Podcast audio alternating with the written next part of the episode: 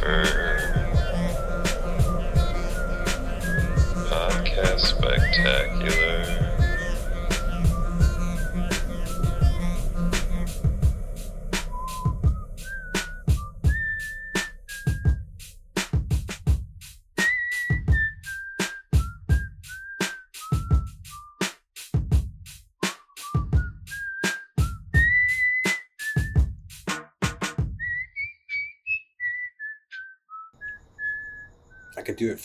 could just do it for old time's sake. Schaefer. What, what would I even say? What I used to say? Shafy. Shafy, are you there? Am I there? I'm glad I dropped it. I'm glad we dropped that. We may need to drop the parody.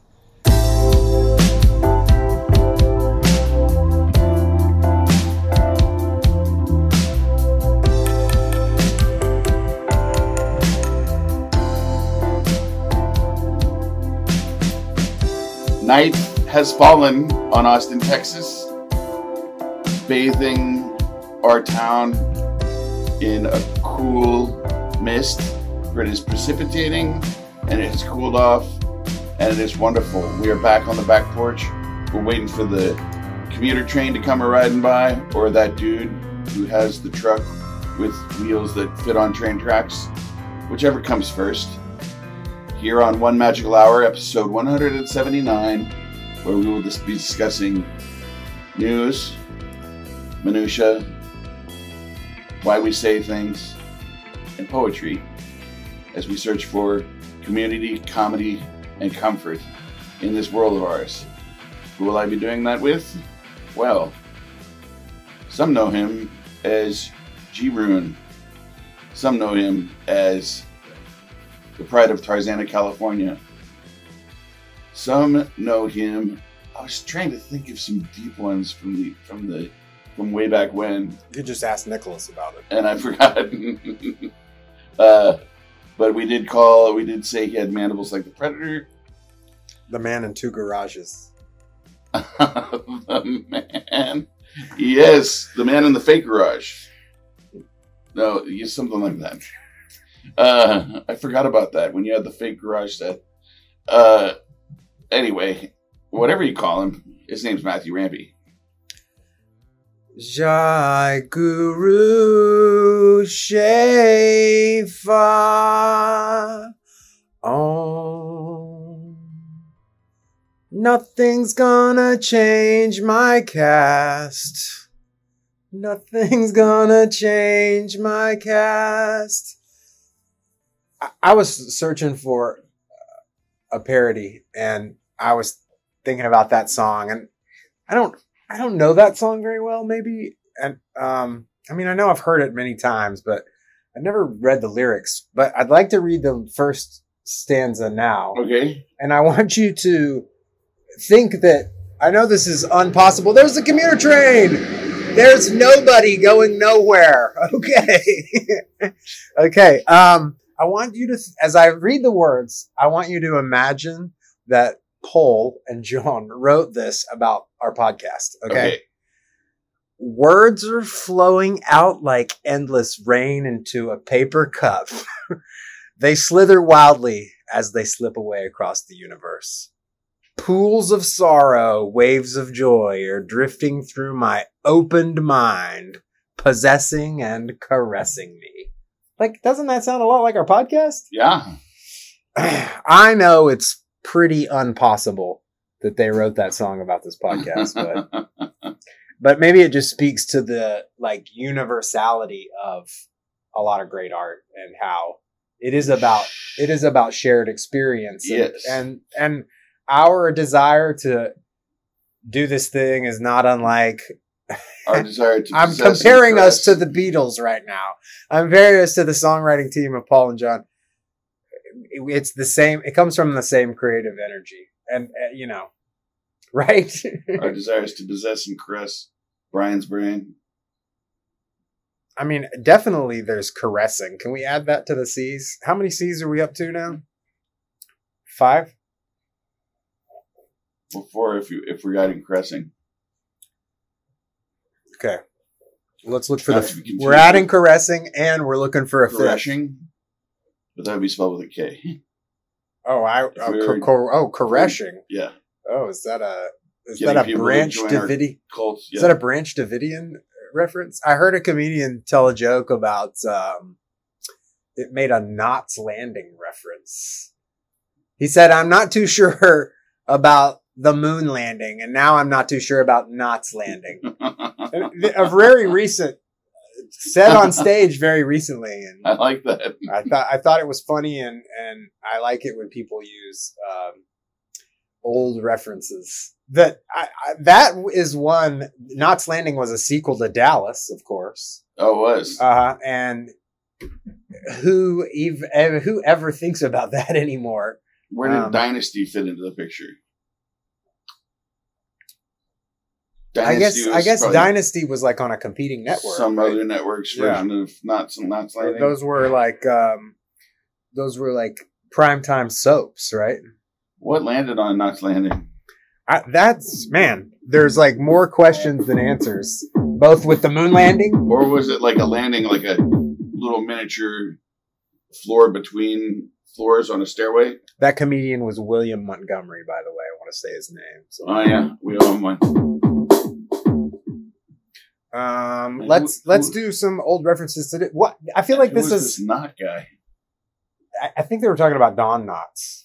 That's what I've always thought. It was Knots Landing. The the little half floor in between floors on Don Knotts stairway. Oh, I thought it was like a come on, like Knots landing on these nuts or something. I- like I don't know. I don't know. Um, I don't want. I don't really want to talk about Knots Landing because I need to look it up. I I have to be. I just heard that joke today. I never. I'm pretty sure I've never seen one episode of. Landing. Oh, I know I haven't. I'm surprised I even know what it is. I know that this comedian said it to a room of people who are younger than me, mostly. Uh, you know, It'd funny if like if us and all of our listeners went and looked it up and we all became obsessed with Knots Landing. I mean, if they have it in a streaming service, I guess we could all get into episode. it. Sure, sure. Let's take an old reference that most people don't get, and let's take it so far that we get a bunch of people like really into it. Can you believe what that not widow did this week? I, I, I listen. I don't want to get too sidetracked on that. I, I, I'm, I'm, I'm making. This is the main thing. This is the- sidetracked. Knots. Landing. I'm making a note here to like look it up at least. Okay. All right, Matthew. I have a proper, oh. Oh, Go ahead. a, a proper podcast subject matter for you. What? What do the letters VHS stand for? Okay. I w- hold on because that's a yows. That's actually a thing. That, well, hold on just a second. Is it? A, We got is a Yows. Yows or a Widowwoodis? I- I'm wanna, I'm, I'm going back to an old reference. Okay. VHS. Okay. Your old word First, chef. What wait, does it mean? Wait, does wait, wait, wait. Let's let's not cut out the formalities. Welcome back to the porch. Yeah, it's great to be here. I feel like it's a bit of a homecoming. It's so it really is. It's funny because that's it's homecoming week at my kids' middle school. The fact We that were already here- talking about homecomings. How's it already homecoming week? Yeah, I it guess seems homecoming early. is the first home game, huh? it's the first like after you've had a stint, you've had a couple of away games. You might start out at a home game, Oh, I see. and That's then you might have a homecoming. couple away games, and then you Gotta have have homecoming. But homecoming is like it's the whole week with with pep rallies and the football game, and they celebrate the volleyball team now. And uh, I, I got this PTA announcement about it, and it's very not like what we think of it Who you- as with you- like you and Who are you gonna ask for the homecoming game? yeah. That's what I asked my daughter, and she was like, "Dad, it's not like that. It's just like everybody comes and has fun." And, I mean, there's there's only one right answer, Matthew. oh, She who might am be I- listening. Who am I taking to the homecoming Yeah. games? Oh, my wife. Yeah, Oh, well, sure, but I, you're Amy, you're not gonna believe the conversation that's going on out you're, here. you're missing the point. you're missing what That's- I'm telling you. What I'm telling you is that to, in today's paradigm, they're removing the romantic pressure to pair off that is to so enjoy so homecoming. wonderful to them. yeah, it's good. It's cool, man. You know, they're They're That teaching these. should be removed till people are like 30 years old. It gives it's a lot of pressure for young people, you know, to do stuff like that. But the, yeah, who cares who you're dating when you're 15? You don't even know who you are until you're 25. yeah, If you're lucky, I mean, sometimes it takes many, many episodes of a podcast to get to know who you are. You know what I mean? us, You have to you some have to, are still wondering. you have to reluctantly start a podcast and do 100 Oh, did you Some of us wish we were. Did you say the pretending to be number? Episode Tattoo 179. But I want to say 179. one thing that's great about the the back porch is that no backpacks were needed for this. Oh, yeah. for this. I've been traveling to do the podcast. That's the good news. That's the good news. I have bad news. What's the bad news? You ready for it? I don't know if it's bad news. It's just it's change. The world changes. Well, if it's if the world is changing from our 108 degree summer, then bring on that change, my friend. Okay, there's that. But I'm specifically still talking about the porch. Okay, Here it goes. I got some news about the porch. The porch is set to be demoed in like maybe eight weeks. Oh, you pulled the trigger on it. yeah. Well, we're, we're going to remodel. And so this very slab that we're sitting on, this is making me uh, sad right now. Yeah, you're already nostalgic. It's gonna get slab. busted out, this slab. Slab nostalgic. Yeah. I mean, the rest of the house. Is the this going to be inside? This will be inside. The rest of the house is pier and beam, so the the, the added square footage has to be pier and beam. Okay. And uh, yeah, Has we're we're in. Uh, th- it's not a good idea to like put a slab in a pier and beam house Try to jam it together. Yeah. Makes sense. Uh, I mean, you just like, like different construction Yeah, methods and yeah. tying in the walls and Yeah, stuff. yeah. Um, this will be, uh, I think, like my the new bathroom. Mm. Like we we the, like the new vanities will be right here. We're I think I'm In sitting the, in the master suite? in the in the new in the new ensuite. Ooh la la. Uh, they don't call it the master bedroom anymore. They call it the Oh. primary bedroom. right, right, right. In our new paradigm. That's that's paradigmatic. Yeah, So, yeah, I, I I know we just got back to this wonderful slab, but it's going away. So I I, I don't know. I wanted to tell you.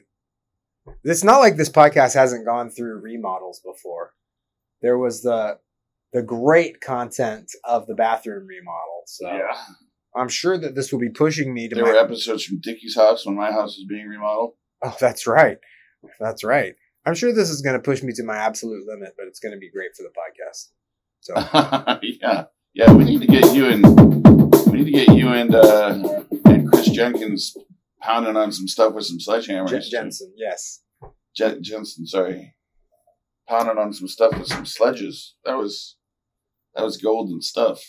I'm going to demo the deck myself. All right, I'm a handy guy. I can take a deck apart. yeah. Um, yeah. So t- change is coming. Uh, have I ever done? You know, I've I've always wanted an excuse to buy a chainsaw. If you want me to help, Have I ever- deck. have I ever done Scorpions Winds of Change in the I don't for know. a, for a parody? I- Okay, I'm just making a note here. for next time. I don't know, but I'm I'm 100. percent Uh, yeah, I don't know. I feel like parodies are, are struggling now. Now, But yeah, so oh. yeah, it's great to be it's great to be on here. I can't wait. Where there will be a new deck, right? We will eventually be back on a different porch or not? well, the new deck will be. Yeah, we can probably record like in front of the family room on that side. The the, the bedroom will be here, and it will have it will share like a whole deck will be like the bedroom and the. Oh, so this whole house is going to be a different place, huh? well, all that's staying. Yeah, And- that's just for the kids to do whatever they want. Yeah, the kid. That's the kid wing, and Yeah. then and then we're remodeling the kitchen and just like opening it up to a bigger room out here, And your room will be there, and then our room will be here. but but your old room will be there, like bongo room or Um, yeah, I guess that's yet that? to be determined. We need a we need a guest room, oh yeah, but maybe that room will become guest slash office. yeah, You know. Amy can probably office out of there. Yeah. Because our current like art studio office will become part of the larger like common room. that'll like be common room. that'll be the helpful. den. How about the den? We'll call it because we'll have a front sort of living room or God sitting room. God forbid we have to lock down again. Yeah, You don't want to have that office. yeah. The lockdown. What what a crazy thing that happened, huh? I don't imagine Americans are ever going to put up with that again. I I I- I mean, at, just don't care enough. at the time it felt like the right thing to do, but now I sort of see it in retrospect as like mm, I don't know. I wish Is I'd understand. complete right thing. To I wish do? I'd understood better what was happening because you know I could have gone on a six month walkabout. You know, I could have thrown my tent in my trunk and gone to every goddamn national park in the nation. But I was like, so instead of just wallowing. yeah. Instead of just being fear like and pity. sitting in my house, getting all spun up on on the uh, lifespan of my business, you know, You were you were. I, I I can really- imagine at that time you were really concerned about. I felt like I had to be ready to reopen reopen the front page in a matter of hours. If so, I you know, see, I see. if something changes, I had like I just had to do that. I see. Another, you know, to get get get back to getting it to where it needed to be. Like it, like even I spent one weekend in New Mexico uh, with my mom at her condo there, and like that stressed me out. I was like, I need to get back. I need to be closer to the front page. So that is an interesting mindset. it was insane. It shows how much you care, for sure. But yeah, but it, let me ask you this: Was there was there a collective shock happening? You know, there definitely was. like yeah. this so, life changed so drastically so fast one weekend over a weekend everything changed and and um, everybody handles it differently like with grief right it was hard to like. and you had you had been on a long story arc of trying to open a bar Yeah. and one year One after year, you yeah, opened like- the bar The One most stressful time. one year after know. you open the bar, that shit happens. And it looked like nobody was ever going to a bar again. Uh, yeah, a few people said that. I was like, "No, you're nuts." People are gonna, people are gonna want bars, want to go to a bar so bad, and you know, when when when lockdown is lifted, they're gonna be dying for that. And and I was right. And also, like, you know, being able, I knew that being able to survive that would, you know, cut, cut out some competition, and that was also true. Yeah. Uh, yeah, before the pandemic, I would say like the bar and restaurant scene in Austin was like jam packed, overflowing, no more newcomers, right? And then that happened. New places closed. Old stalwarts closed, you know. The business sort of changed. And I think suddenly, like in the last year, maybe it was a good time to open a restaurant in Austin. yeah, finally. But I, not not that I was going to do that. I'm just saying, if you, Chris Jensen actually talked about when he first moved here, doing like a food thing. He wanted to do mission style burritos, which I was like, like bringing sand to the beach. You're gonna open a burrito plate, like, um, I we like for a minute there. Maybe we talked about it as a as something to do together, and I would immediately I was like, no, I worked in restaurants for a very long time. I have served my last bit of food. I'm not against Freebird being kinda service. Mission style burritos. I Freebirds is mission style. I mean, you know, he he makes a point that like the the meat seasonings are different, and maybe like the rice preparation's a little different. But we, I was like, we've already got Freebirds, which is a beloved, used to be a beloved local, and then Chipotle's got the lock oh, on oh, it, and sure they do. and Chipotle's good. Like my kids like it, and we go there, and every time I'm like, oh, it's it's good. So. What are we talking about on our poetry podcast to There was a place in Houston called just called it was called Mission Burrito, and that was my first exposure to that style of that style of thing, and it's still my favorite. Like Freebird never kind of, he's right about the spices and stuff. Like I, Mission I- was much higher quality than Okay. than Freebird or Chipotle. You know, I just personally think all Cali Mex is bunk. In a See. ve- in a very like Texas perspective, yeah. I. I I don't- When, I, when I- Cali Mex is done right, I think it's awesome. I don't like, I don't like shredded chicken, which is I always associate with Cali Mex. But, uh, this is not a food. Do, do we do food stuff on this podcast? Not really, do we? This is Yeah, little- we talked about honeydews and cantaloupes that one time. Oh yeah. Okay. Cantaloupes and watermelons. that was a hot topic. Yeah. Crickets. They're all over the place now. Man, that's so cool. Okay, let's get to our first segment of the night. Widom Widis? Or Widom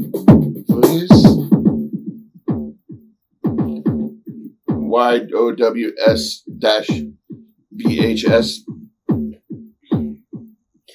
I'm Um, serious about this. I was driving around the other day What does VHS stand and somebody talked about VHS tapes. They might have actually said something like, No one knows what VHS stands for. And I was like, Of course we do. And then I thought about it and I was? It's, like, it's. I have no idea what VHS stands for. I'm gonna. I'm guessing here. It's video head sensor. Did I nail it? I don't know. I haven't looked it up yet. I want. I was really curious to know if you know. I was. Uh, I was really afraid you're going to be like, uh, "Duh, it's video home system." Well, I I did like video art in college. Like I probably should Oh, know. okay. Um, I know, like beta. Betamax is just a, a word. Like Sony came up with that, right? right. That- yes. That's, that's what we're going to call our technology. Okay, look. Here we go. Video home system. Oh, That's all. That's all it means. video, video home system. video home system. That makes sense. It's those letters are in the right. Those I mean, we those words are in the right right order. we have to. It's like a great poem. Home video system. We um no, it's video home system. I know. I'm saying Oh. it shouldn't be. Oh right, it should It be. should be HVS. Should be HVS. But that sounds like that sounds like an STD. Should we try to change it retroactively? oh yeah, we should rebrand it definitely. Go back in time, or oh, let's Mandela effect it. Let's make people think. People are going to swear If that it was on purpose, HVS. not, if you do it on purpose, it's not the Mandela effect. Is that right? You can't wait. You can't if you do it on purposefully purpose, it's. Mandela effect. Mandela I think some of those Mandela effect things sound like a little pranks pranky. to me. Yeah, for sure. No, the Mandela effect is when another universe bleeds into our universe. An alternate timeline bleeds into our timeline. Oh, I thought it was just a collective. Uh, Now, if if you were like, "Oh yeah, we use Sony Betamax all the time now," don't you remember us using something called VHS? Yeah, I think I do, but but then I can't find any reference to VHS. That would be the Mandela effect. Can you imagine this world if Betamax had really won? Ah, Because it was so That- much better. yeah. this is a great example of how capitalism takes you down to like the lowest quality Yeah, consumer good. That that's why VHS won. It was cheaper, right? Uh, yeah. Well, I mean, Sony tried to be proprietary, and so yeah. I mean, I Well, guess Betamax was better. Sony didn't share The their format war. Sony Sony didn't share their tech, so everybody just created a different tech. So, um, Look, look, it says here that the two standards, VHS and Betamax, received the most media exposure. I guess there were other formats. Interesting. Um, VHS eventually won the war, gaining 60% of the North American market by 1980. Seems like Betamax was still in there. I mean, And yeah. then, of course, there were optical discs and laser discs. And then they, they came out with the SVHS. I was always rooting for Betamax, man. I remember when I was a kid, there were we had because we had Betamax, and there were some places you could go and rent Betamax videos. They tended to be more mom and pop places. And then Blockbuster opened up, and Blockbuster didn't do beta, and that was probably the, really, really the end of it. It says here that the first commercially successful VTR, the Ampex VRX 1000, was introduced by Ampex Corporation at a price of $50,000 in 1956. That is And $538,000 in 2022. Boy, you really had to want to record Knots I guess that was only for. I guess that was only for. Um, that reminded me of something. Pro- probably only commercial uses. The, my mom and stepdad, they love watching TV just in general. Yeah. They, vi- like, they had the VCR set at certain times to tape certain shows, and they Mhm. had like just a ridiculous library of like shows that they had recorded before the One- DVR days. Of ones that course. they had to save for posterity. Y- No, ones that they were just gonna watch. Oh, I see. You know, like they're trying to watch five series and they can't get them all in, so they record some. I, I don't know, or maybe they were recording some things dur- that came on during the day. Like I don't know what comes on during the day, supermarket sweep or something. One of those terrible dating shows. Um. Yeah. Wow. I'm glad you brought up VHS. I'm glad we started talking about this. I had a tape. I was spending the summer with my grandma, and she gave me a blank VHS tape so I could record the last episode of Twin Peaks. Oh, uh huh. So I was so excited about it. So I recorded that, and I had it, and I was super excited to have it. Watched it a few times that summer. But with this rest of the tape, there was a new show that I was totally into called The Real World. Oh, yeah. and I just filled the rest of that tape up with like the first six episodes of the Real World or eight episodes of the Real World, and uh, man, I loved that show so much because that was in New York. So and like I had one, I was about eleven years old when I decided I was going to move to New York. Uh huh. As as many of us are. I saw, I saw Hannah and her sisters, Okay. Woody Allen movie. Let's talk slowly. This sounds good. Uh huh. the way I remember it too, like I had to lie to my mom because it was an R-rated movie or something, and I said I was going to be watching Top Gun, and I watched Hannah and her sisters instead, and one of my mom's friends, Marcia Napier, busted me doing it. I think, and was like. And I, I, but she like didn't think that I was doing anything wrong, and so she would, and so I had to explain to her, she like saw me there. She was like, "Oh, this was a good movie, huh?" It's like this is an amazing movie, and she's like, and I had to explain. I was like, "Okay, this is gonna sound weird, but you can't tell my mom that I was here. I was supposed to be a Top Gun, but I really wanted to see this." She was like, "Huh?" She's like, "I don't really want to be a part of you know. I don't really want to be participant. I don't want to participate in any, you know, deceit." But I, I guess you know, as long as it doesn't come up, I won't. You know, I think she was weird, really weirded out by the whole. And uh, but that was then I, I was like, Well, so, what was it about Hannah and her sisters that made you? I was always kind of a like, Was, was it kind was of it a part of the story, or was it just because New York was the backdrop? I, I was always drawn to like kind of, uh, like preppiness and like pomposity. Um, I liked. I was interested in what rich people were up to and what what I people who I imagined were well educated, like how they behaved. I wrote a screenplay when I was in the sixth grade called Truffles on Tuesday, where I was imagining kind of myself as a young yuppie in New York City and the relationships that I was going to have. Um, God, I wish I still had Wow. Wow. I wish I still had a copy of Truffles on Tuesday. Uh, and that, like, oh gosh, I'm sure it was just ludicrous. It was just like me imagining, you know, it was probably like, and then he eats a cracker with some cheese on it and drinks champagne, or I don't know, I don't know what I was imagining. Uh, anyway, so yeah, I always wanted to go to New York. So then, Real World, I was really excited about that because that had, you know, street shots of New York City and all that sort of thing. Can we stop down here for just a 2nd Mhm. I'm sorry. Let me deal with something. Sure.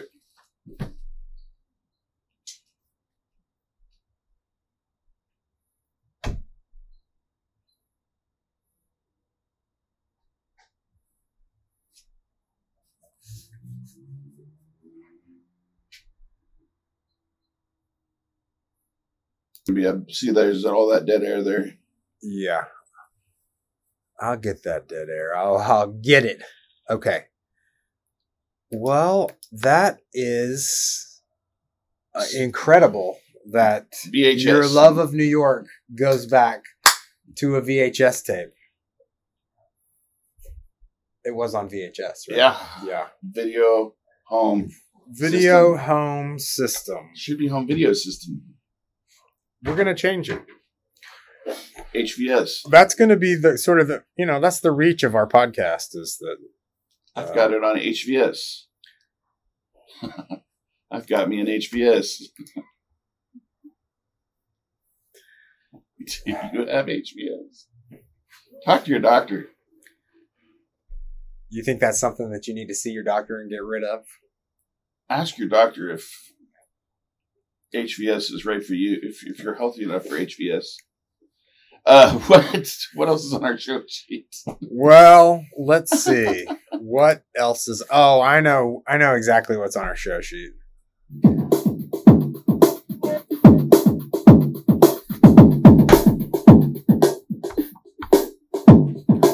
Well, Shafee, what did you think about um, what did you think about episode 178?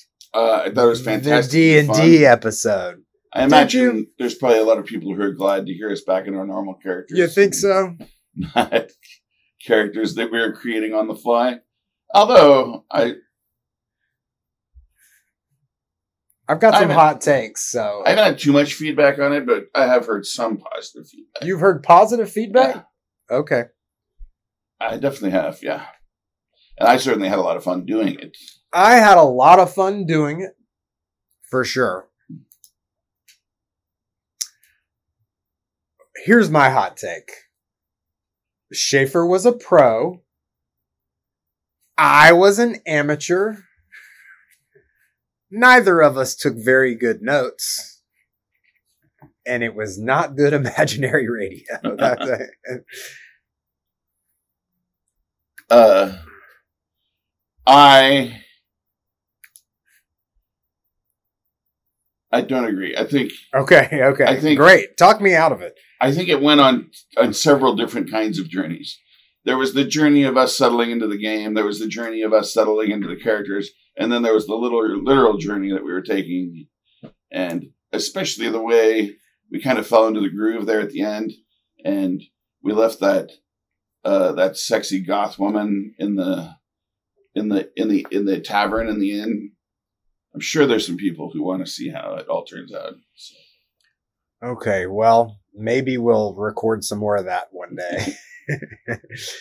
I okay. I listened to it and thought I don't think anybody's going to even want to listen to this. So, not that not that it was like that much better than what we usually do, Yeah. but I mean, that thought has occurred to us many on many occasions. um you definitely like listening back i was just like barely keeping up with what was going on both with ben's story and the die rolling and like i i didn't know what i was doing with weapons. Like i was being taught how to play d&d Yeah, yeah. you obviously were pretty savvy. Like you came ready you knew some tiefling spells and and then i i gosh I, we both kept having to ask what was the town again? It's Phandalin and and uh and the, the names like even towards the end you were like what was that guy and ben said again G- gundar, Gundar, rock, yeah. rockseeker and Gundar Rockseeker. yeah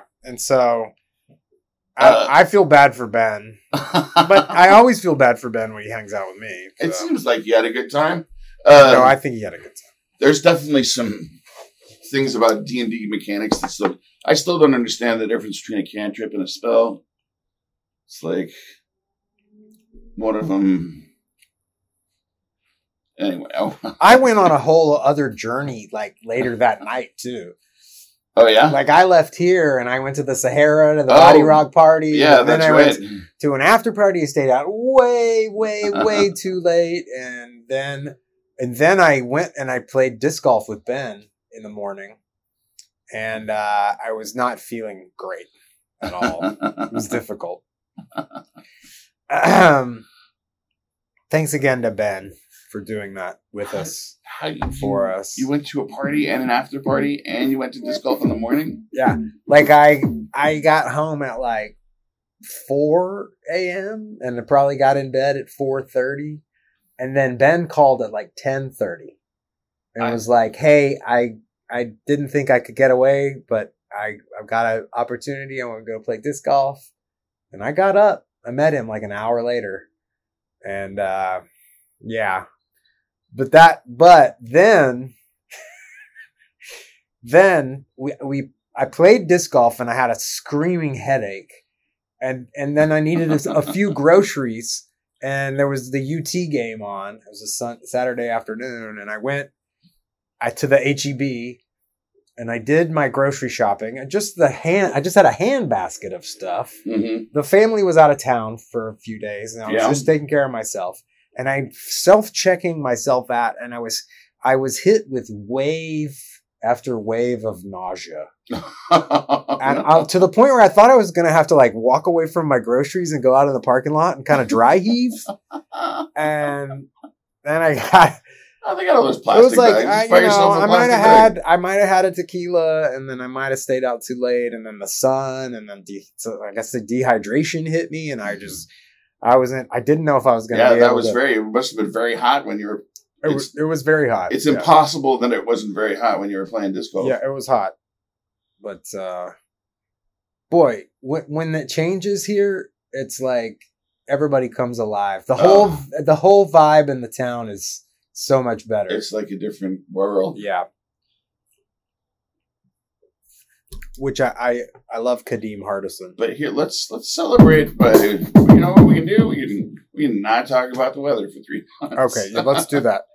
Um Although I am excited to see. I was talking with Chuck the other day. Like for three years now, we've had like one significant winter event every winter. Yeah. I'm excited to see what this one well, it'll be another one. this one holds. I That, need- the I'm- first one was the craziest one that like shut us down for seven days. I think? I'm gonna buy a gas generator. That is, I think that's a good idea. Yeah. Um. So just a little uh, minutia. Just catching up on a couple things here. Um, baseball is in season again. How exciting! Yeah, we had our first game the other night. We're the Rockies, Colorado Rockies. Not super stoked about that. And you know who I love? It's the Oakland A's. I Mm. desperately want to be the Oakland A's, and I, I Oh, think I uh, could be one of these. I, you can trade, like they just randomly dole them out, and then they say, "Coaches, if you want to trade, I could Yeah. probably trade somebody for the A's." Or there's also teams on the like approved list that don't get doled out. Like I, I I would have been happy to be the Detroit Tigers as well. Oh, yeah. I've always loved that hat. That Yeah, D. Magnum PI hat. Yeah. Uh, Is that is that who wore that hat? Yeah. I remember when I was like in high school in like 1990, I bought a Yeah. Detroit Tigers hat. I don't remember why. I knew it was from something in pop culture. Classic Detroit Tigers cap Interesting. and That's funny. Hawaiian that Hawaiian shirt, and then you got yourself a Magnum PI outfit. Should I do that for for Halloween this year? Yeah. I'll do the. I'll shave. I'll Yeah, do a mustache. Shave down the mustache. Yeah, Okay. you can do that well. God, I never think of a good Halloween costume. but I could do that. I've got chest hair too. Um, that you do? Yeah. so we had our first game the other night and we crushed them. It's you know I'm I'm coaching with the same guys and and we have some of the same kids, but I gotta say, Shafy, the thrill is gone a little bit from baseball coaching. First thing, like this is my fourth season, and like when I first started doing it, I was like, "What is this? How do I do this? This is a new sort of skill set." And um, yeah. we had all those talks with Alex. Set me straight and said, "Build the wall. You know, get read this book, build the wall. This is how you teach baseball. And um, I forgot how important Alex Battles was to your mentality in that. That's funny. Alex also made me see how, you know, the whole endeavor of baseball and trying to win at baseball is like filled with madness. Down that road lies madness. Um, but, you know, last season we won the championship. And uh, now this season, everything sort of seems de rigueur, hmm you know? Uh, that that makes perfect sense to me. Yeah. And so I don't know what I'm doing. I, I'm also reminded that I don't really care for baseball. How much? How excited are your kids about it? Kids are pretty stoked. Oh, well, Like Griffin's, That's- like Griffin's, like Dad. Now I know how to play baseball, and I'm one of the good kids on the team. And and uh, Isabel's still Yeah. playing softball, and she is super stoked. I'm doing like the team parent duties for that team, well, that's organizing the snacks and uh, keeping the score and stuff like that. That's important. Then It's great. If they're into it's it, great. It, it's still like that. Both of the little leagues are really good, and uh, you know, I got to remember, like, you know, part of the reason I I like doing it. I like meeting people. You meet the parents and you meet the other coaches and stuff. If you if your kid's just in it and you just show up for the games, maybe you don't meet anybody. Boy, look at those June bugs Big old June bug. the June bugs of September, which is our new uh, old folk folk album. the newest old folk folk album from Schaefer and Mateo Mateo. Okay, all right, listen. Listen, listen, listen. I'm going back to the comedy mothership. cool. Uh, same friend who's a comic is in town, and uh, we're actually keeping his kid. She's a sweetheart. She's a little two year old. Isabel is is getting to babysit. Isabel wants to babysit, but Mhm. she's twelve and she doesn't have a phone, Yeah. and you know, so that makes it a little hard for her to do it independently.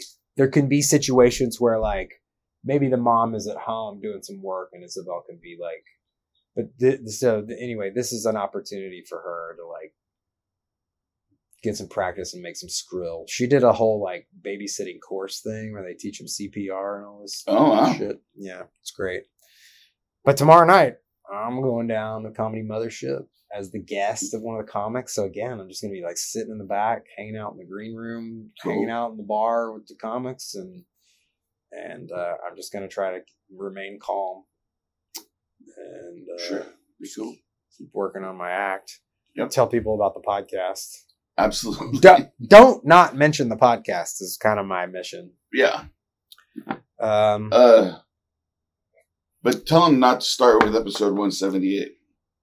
for sure. definitely want people to. God, could you imagine? You have to listen to at least 10 oh, other episodes oh my god! before you listen to Can you put that as a, like a tagline on the Discord? Maybe I should. I think we need to rework our whole like image. you think that's funny?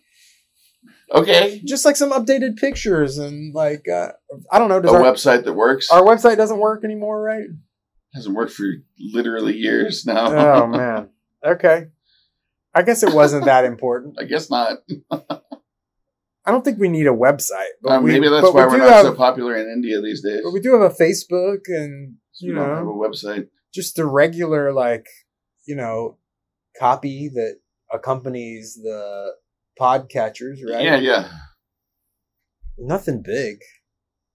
I met that guy. We need to give a shout out to our friend Dan from uh from Tropical MBA. Our friend Dan does a podcast about about starting uh starting small businesses. You might want to check it out. It's called Tropical MBA. What does that mean? Tro- Did, did he get his MBA in the Bahamas or I'm something? not clear on why that is. He does cool the branding school. It's like he uh it's kind of like cocktail, like the neon Yeah, I saw the that. neon eighties sent me that. stuff. Have you listened to a, an episode? Yeah, I have. Um, Is yeah. it is it as thrilling as this podcast? Uh, I would say it's it. it's it's like OMH, but for young um, entrepreneurs. No, Oh, okay. Okay. Uh, yeah, if you're if you're into starting up businesses and and uh, startup entrepreneurship, then it's a good podcast. Some people are really into that, right? yes, Dan Andrews is his name. I need to. I need to. Uh, I hit the follow button. I need to leave him a review. You're gonna leave him a review right here on the show. Oh no, I, Oh, okay. I won't do it on the show. Oh, okay. I mean, you could if it was highly entertaining. Uh, Which reminds us, if you haven't left the review, dear listener, why don't you hop on? Why not hop on Apple Podcasts or Spotify and leave us a review there? I hear the dinging. Here comes another. It's coming. Yeah, there definitely needs to be a note that says do not listen to 178 until you listen to at least 10 other podcast, other episodes. I feel like maybe the 10 episodes leading up to 178 were some of the best of our whole, oeuvre. And then, and then 178 just took us right back down a peg where we belong, probably. Well, everybody's been waiting for a shorter cast, so this can be it. Can, can you find a poem and just end the misery here? And just take us out of here. yeah. I mean, I love you to. and I love you guys, but we have no more content. Even though the content that we that we created in this one was good. I had the uh, who would write the novel of your life if somebody were to write a Oh, novel. oh yeah, yeah. Well, we can do that next time. Do you have your answer? I- Okay, okay. I, I'm I ri- I I'm don't writing it now. down. Let's I'm writing it down next to uh, Starter Knots Landing Revolution. start. Do a Winds of Change parody. yeah, And what were we just talking about? all sorts of wonderful things to look forward to. What, what was the one? What was the other one? episode 180. What was the one we were just talking about? Uh, who would who would read? So oh yeah. there was uh, If Your Life Was a Novel. Megan and I were looking at the Harper's Index. It said something like 65% of people over the age of 40 think that their that their life would make a good novel. So I was like, well, if who who would of all of the novelists, who would you want to write? I see. Like Herman Melville would have to write the Alex Battles book, obviously. Okay, sure, sure. Only he could I handle think that. uh, I think that um, first thing, my life would not necessarily make a good novel. Um, I, I'm I'm I was wise enough to- be I'm wise enough to admit that. you would be Richard Russo, the guy who wrote he wrote Nobody's Fool that they made the Paul Newman movie out of and Empire Falls. Okay, I think Richard Russo would be a good one to write. okay. Um, I'll take that. I I think it's more Paul Auster, and it's sort of like a there's like a twisted like Kafka esque, you know, sort of thing that happens at the end, like some weird like meta moment that leads to like you know, it's not it's not a it's not a happy story. It doesn't it doesn't end well. I'm gonna say something that is anathema to people my age, particularly literary types my age. You're tired of people saying Kafka esque. I'm no, I'm just not wild about Paul Auster.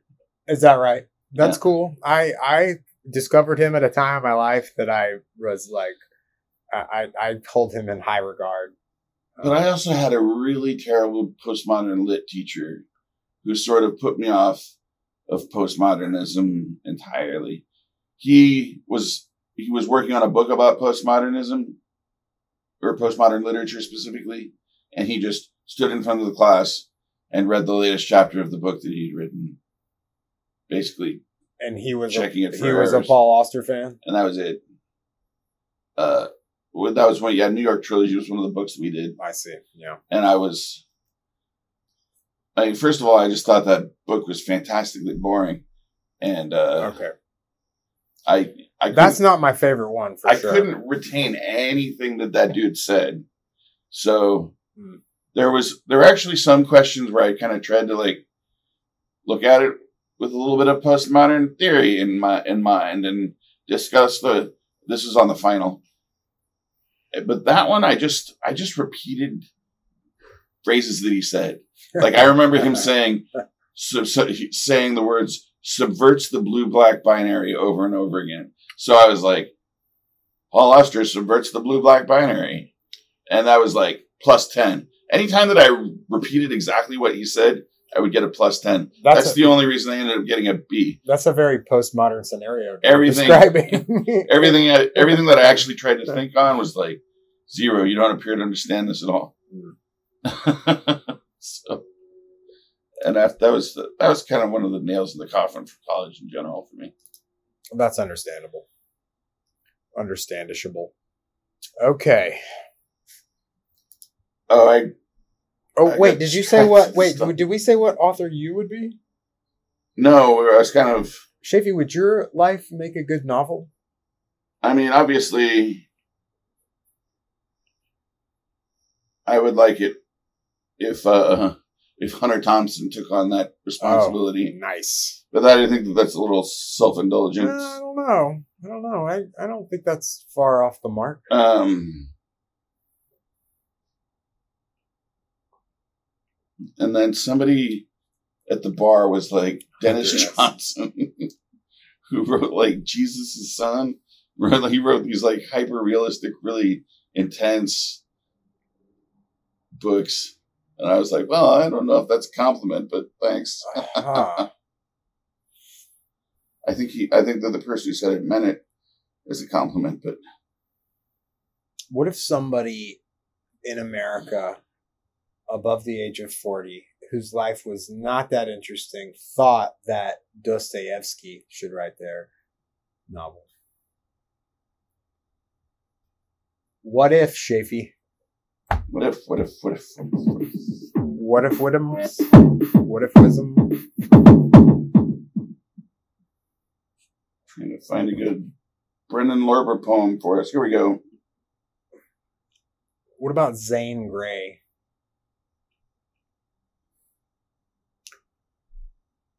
Zane, what about him? Oh, What if your life was a Zane Grey novel? uh, that's or a funny. you Louis, or a Louis L'Amour novel. I've been listening to Riders of the Purple Sage. I found it on Spotify. Just like this lady with this great lilting Southern accent reading Riders of the Purple Sage by Zane Grey. I've been going to sleep every night listening to Oh, that. that's interesting. Yeah, it's pretty funny that you should mention that. I view those novels as not particularly literary, right? Ah, whatever. That's It's like a, it's like a Saturday matinee movie in novel form. I'm close. What about who's who's one of these super popular like mystery writers of the last few years? What's that guy's name? I don't know. There's a lot of novelists that I maybe like you with Paul Auster. I I totally think their work is hilarious. Gosh, what is that writer? James. Gosh. Never mind. Brendan Lorber, Brendan Lorber, one of my very most favorite poets. Unjustified True Belief. Here we go. I have a wealth of insider information from the tiniest spaces like the inside of a toilet paper roll or the part of an olive where the pimento fell out that you hold up before your eye as a Kalamata runner up to the world's most powerful telescope in search of far off problems to bring home like opening for your favorite band instead of the other way around or searching for a way off the spectrum of visible fretwork where you only either yearn for the good life or fear for losing it and so keep cranking out the plans for everyone else and they're like no thanks weirdo we've got our own concealed level of expertise to stumble over the edge of into something accurate but unjustifiable. Accurate but unjustifiable, folks. When's Brendan Lorber coming back to town? I don't know. Soon, I hope. Yeah, me too. Well, it was all unjustifiable, really. okay. we love you guys. We're back. We're ourselves again. We're thinking about putting out some video episodes on HVS tapes, so HVS. look for that. Look for that coming soon. We love you, and the poorer the choices, the sweeter the wine. Shift in the center of violence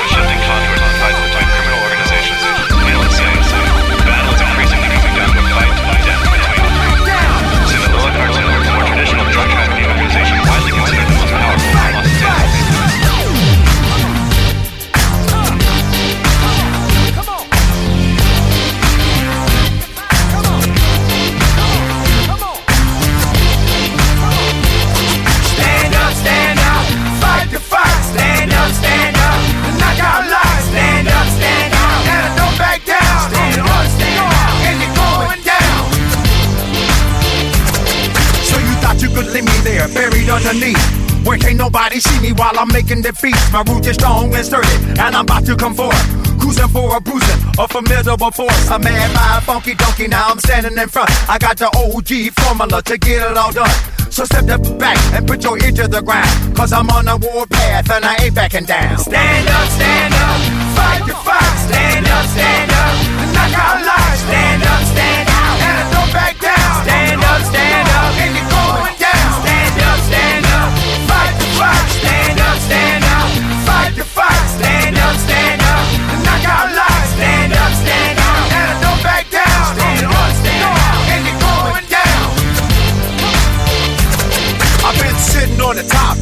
of the shelf.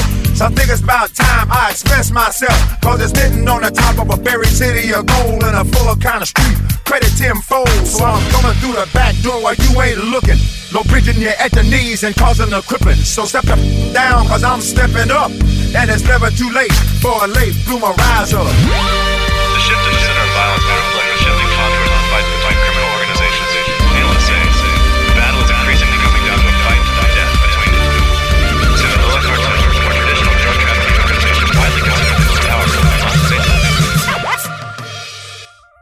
Stand up, stand up, fight the fight. Stand up, stand up, knock out